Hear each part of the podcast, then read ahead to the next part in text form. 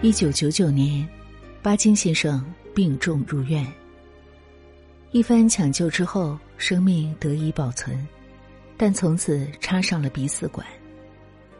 进食通过胃管，一天分六次打入胃里。这根管子至少两个月就得换一次。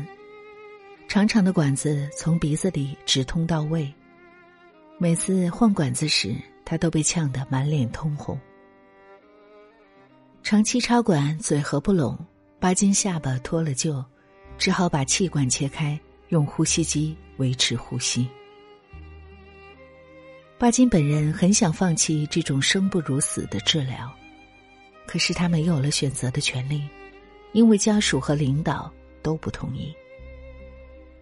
每一个爱他的人都希望他活下去，哪怕是昏迷着，哪怕是靠呼吸机，但只要机器上显示还有心跳就好。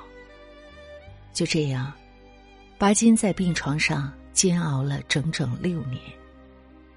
他说：“长寿是对我的一种折磨。”上海一位大夫讲了这样一件普通的事。之所以说普通，是因为这样的事每天都在各大医院发生着。一位八十老者因为脑出血入院，家属叮嘱，不论如何一定让他活着。手术之后，他活了下来，气管被切开。喉部被打了个洞，那里有一根粗长的管子连向呼吸机。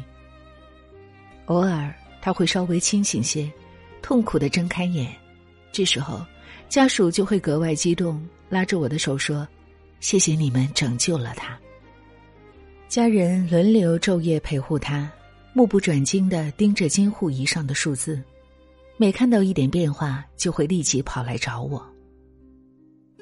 后来。老人肿了起来，头部像是吹大的气球。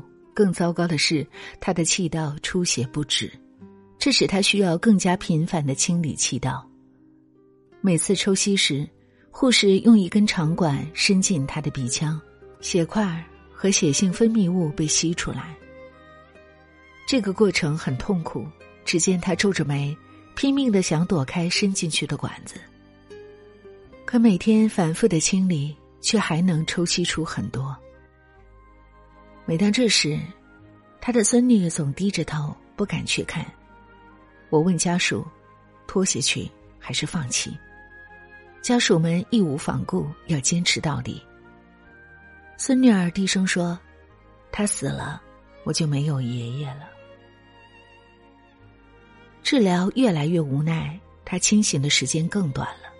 而仅剩的清醒时间也被抽吸、扎针无情的占据。他的死期将至，我心里如白纸黑字般明晰，便对他孙女说：“你在他床头放点薰衣草吧。”他连声说：“好，我们不懂，听你的。”第二天查房，芳香扑鼻，他的枕边躺着一大束薰衣草，他静静的躺着。神情柔和了许多。十天后，他死了。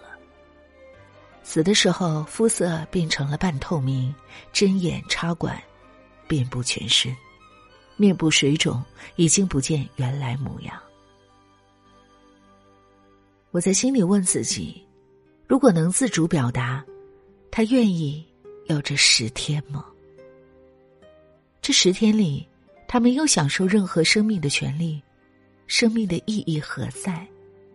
让一个人这样多活十天，就证明我们很爱很爱他吗？我们的爱就这样肤浅吗？所有价值观的背后，都是一个根本性的人生观。你是愿意活得长，还是愿意活得好？你是愿意用金钱和痛苦换来几个月的生存期，还是就此离开，告别亲人？我们应该明白，人之所以为人，就是因为人有选择的权利。人不能选择生，但可以选择死。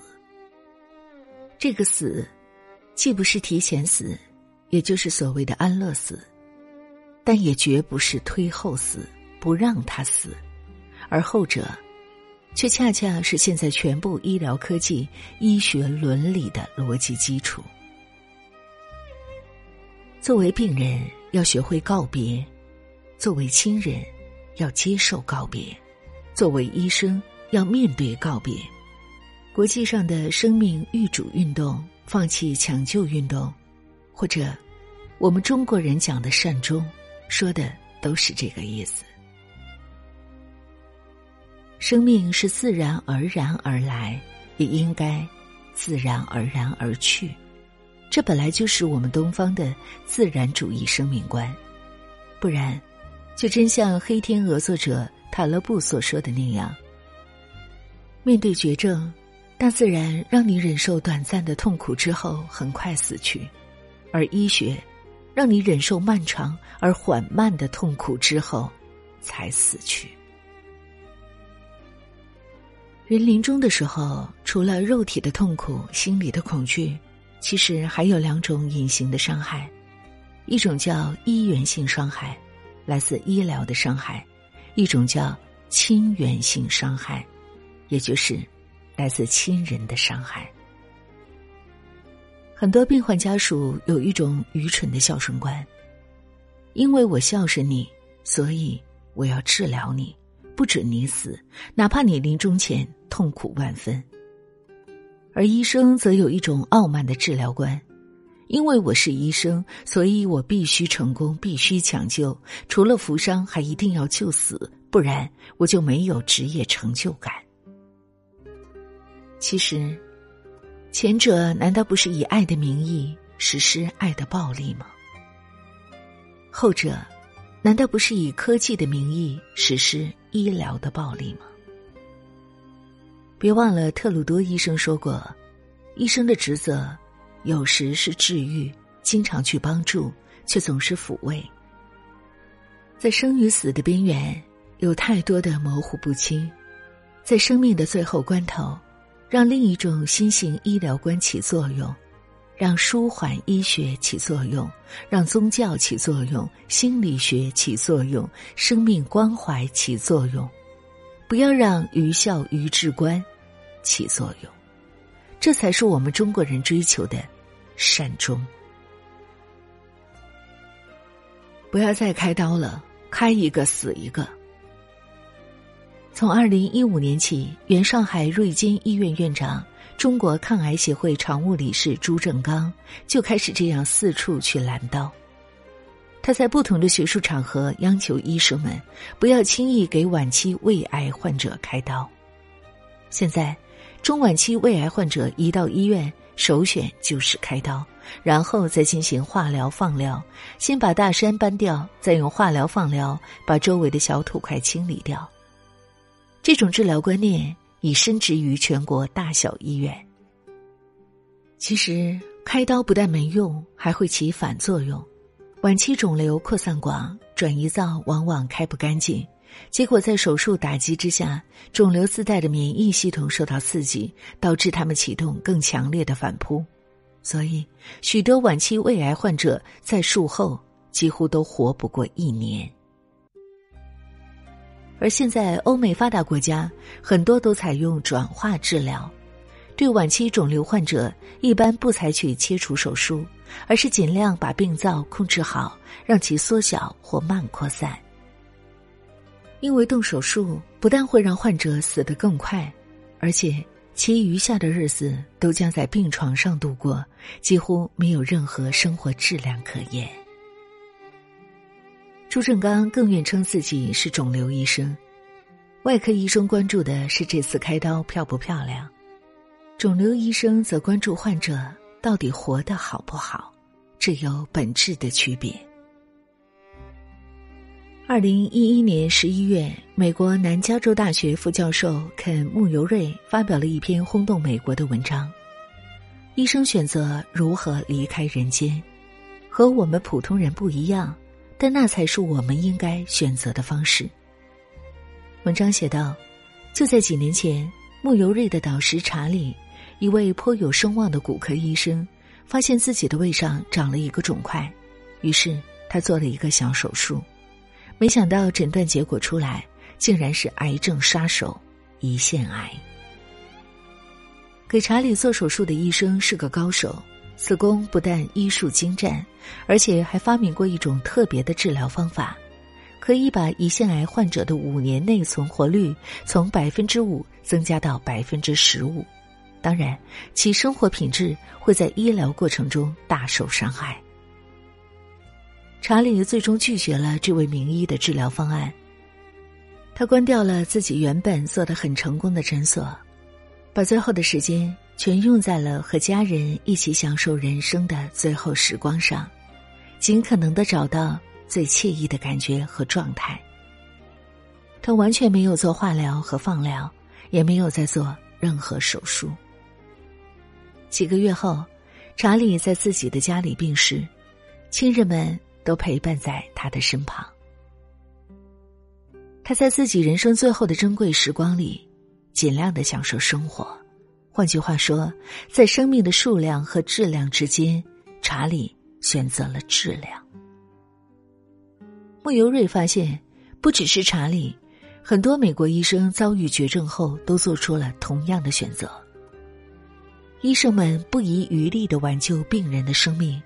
可是，当医生自己身患绝症时，他们选择的不是最昂贵的药和最先进的手术，而是选择了最少的治疗。他们在人生最后关头，选择了生活品质。有不少久经训练的美国医生，曾经和家人认真讨论过，当死亡无可避免时，病危前自己的选择。他们反复叮嘱。当最终的判决来临，当自己在人间的最后弥留之际，千万不要让任何人闯到家里来。尤其是在给自己做抢救时的人工呼吸时，把自己的肋骨给压断。一个人失去意识后被送进急诊室，通常情况下家属会变得无所适从。当医生询问是否采取抢救措施时，家属们往往会立马说是，于是患者的噩梦就开始了。为了避免这种噩梦的发生，很多美国医生重病后会在脖子上挂一个“不要抢救”的小牌，以提示自己在奄奄一息时不要被抢救。有的医生甚至把这句话纹在了身上，因为这些医疗天使们。耳濡目染过太多的医学无用功了。他们深深知道，当一个人的生命已经走到了尽头，身体极度衰竭，行将油尽灯熄之时，实际上已经丧失了判断力和决断力。就这样被活着，除了痛苦，毫无意义。以英国为代表，不少西方国家对绝症晚期的病患提出缓和治疗的建议。何谓缓和治疗？就是当一个人身患绝症，任何治疗都无法阻止这一过程时，便采取舒缓的疗法来减缓病痛症状，提升病人的心理和精神状态，让生命的最后一程走得完满有尊严。缓和医疗有三条核心原则：一、承认死亡是一种正常过程；二、既不加速。也不延后死亡。三、提供解除临终痛苦和不适的办法。英国建立了不少缓和医疗机构或病房。当患者所罹患的疾病已经无法治愈时，缓和医疗的人性化照顾被视为理所当然的基本选择。这时，医生除了提供解除临终痛苦和不适症状的办法外，还会向患者家属提出多项建议和要求。要多抽时间陪病人度过最后的时刻，要让病人说出希望在什么地方离世，听病人谈人生，记录他们的音容笑貌，协助病人弥补人生的种种遗憾，帮他们回顾人生，肯定他们过去的成就。对于晚期癌症病人家属来说，不能够永远只是寻医问药，寻医问药。错失与亲人好好告别的机会窗口，酿成终身大错、终身遗憾。除了寻医问药本身需要吸取魏则西的教训，提高自己查找权威医疗信息的能力外，一定要千方百计多多了解自己的亲人。在最后阶段，与他一起主动共创可供日后缅怀的人生回忆物，仔细了解和记录他的生平成就，深情陪伴，大胆倾诉，临终前紧紧握住他的手，等等。可以做的事情有很多，起码有十五项。对于做医生的来说，除了本专业，真诚希望能更多了解临终关怀。了解舒缓医疗，祈祷中国能够出现更多的临终关怀医院，收治更多的晚期绝症病人，不要让他们无处可去。同时，由衷期待做心理学的应该勇敢的向前一步，在每个中国人都会遇到的人生 L 型断崖期，伸出双手，抚慰人心。有时候，告别。也许才是最深情的告白。放手，也许才是最深刻的挽留。我多平常，我可以推开过往。我多能撒谎，谁能推开过往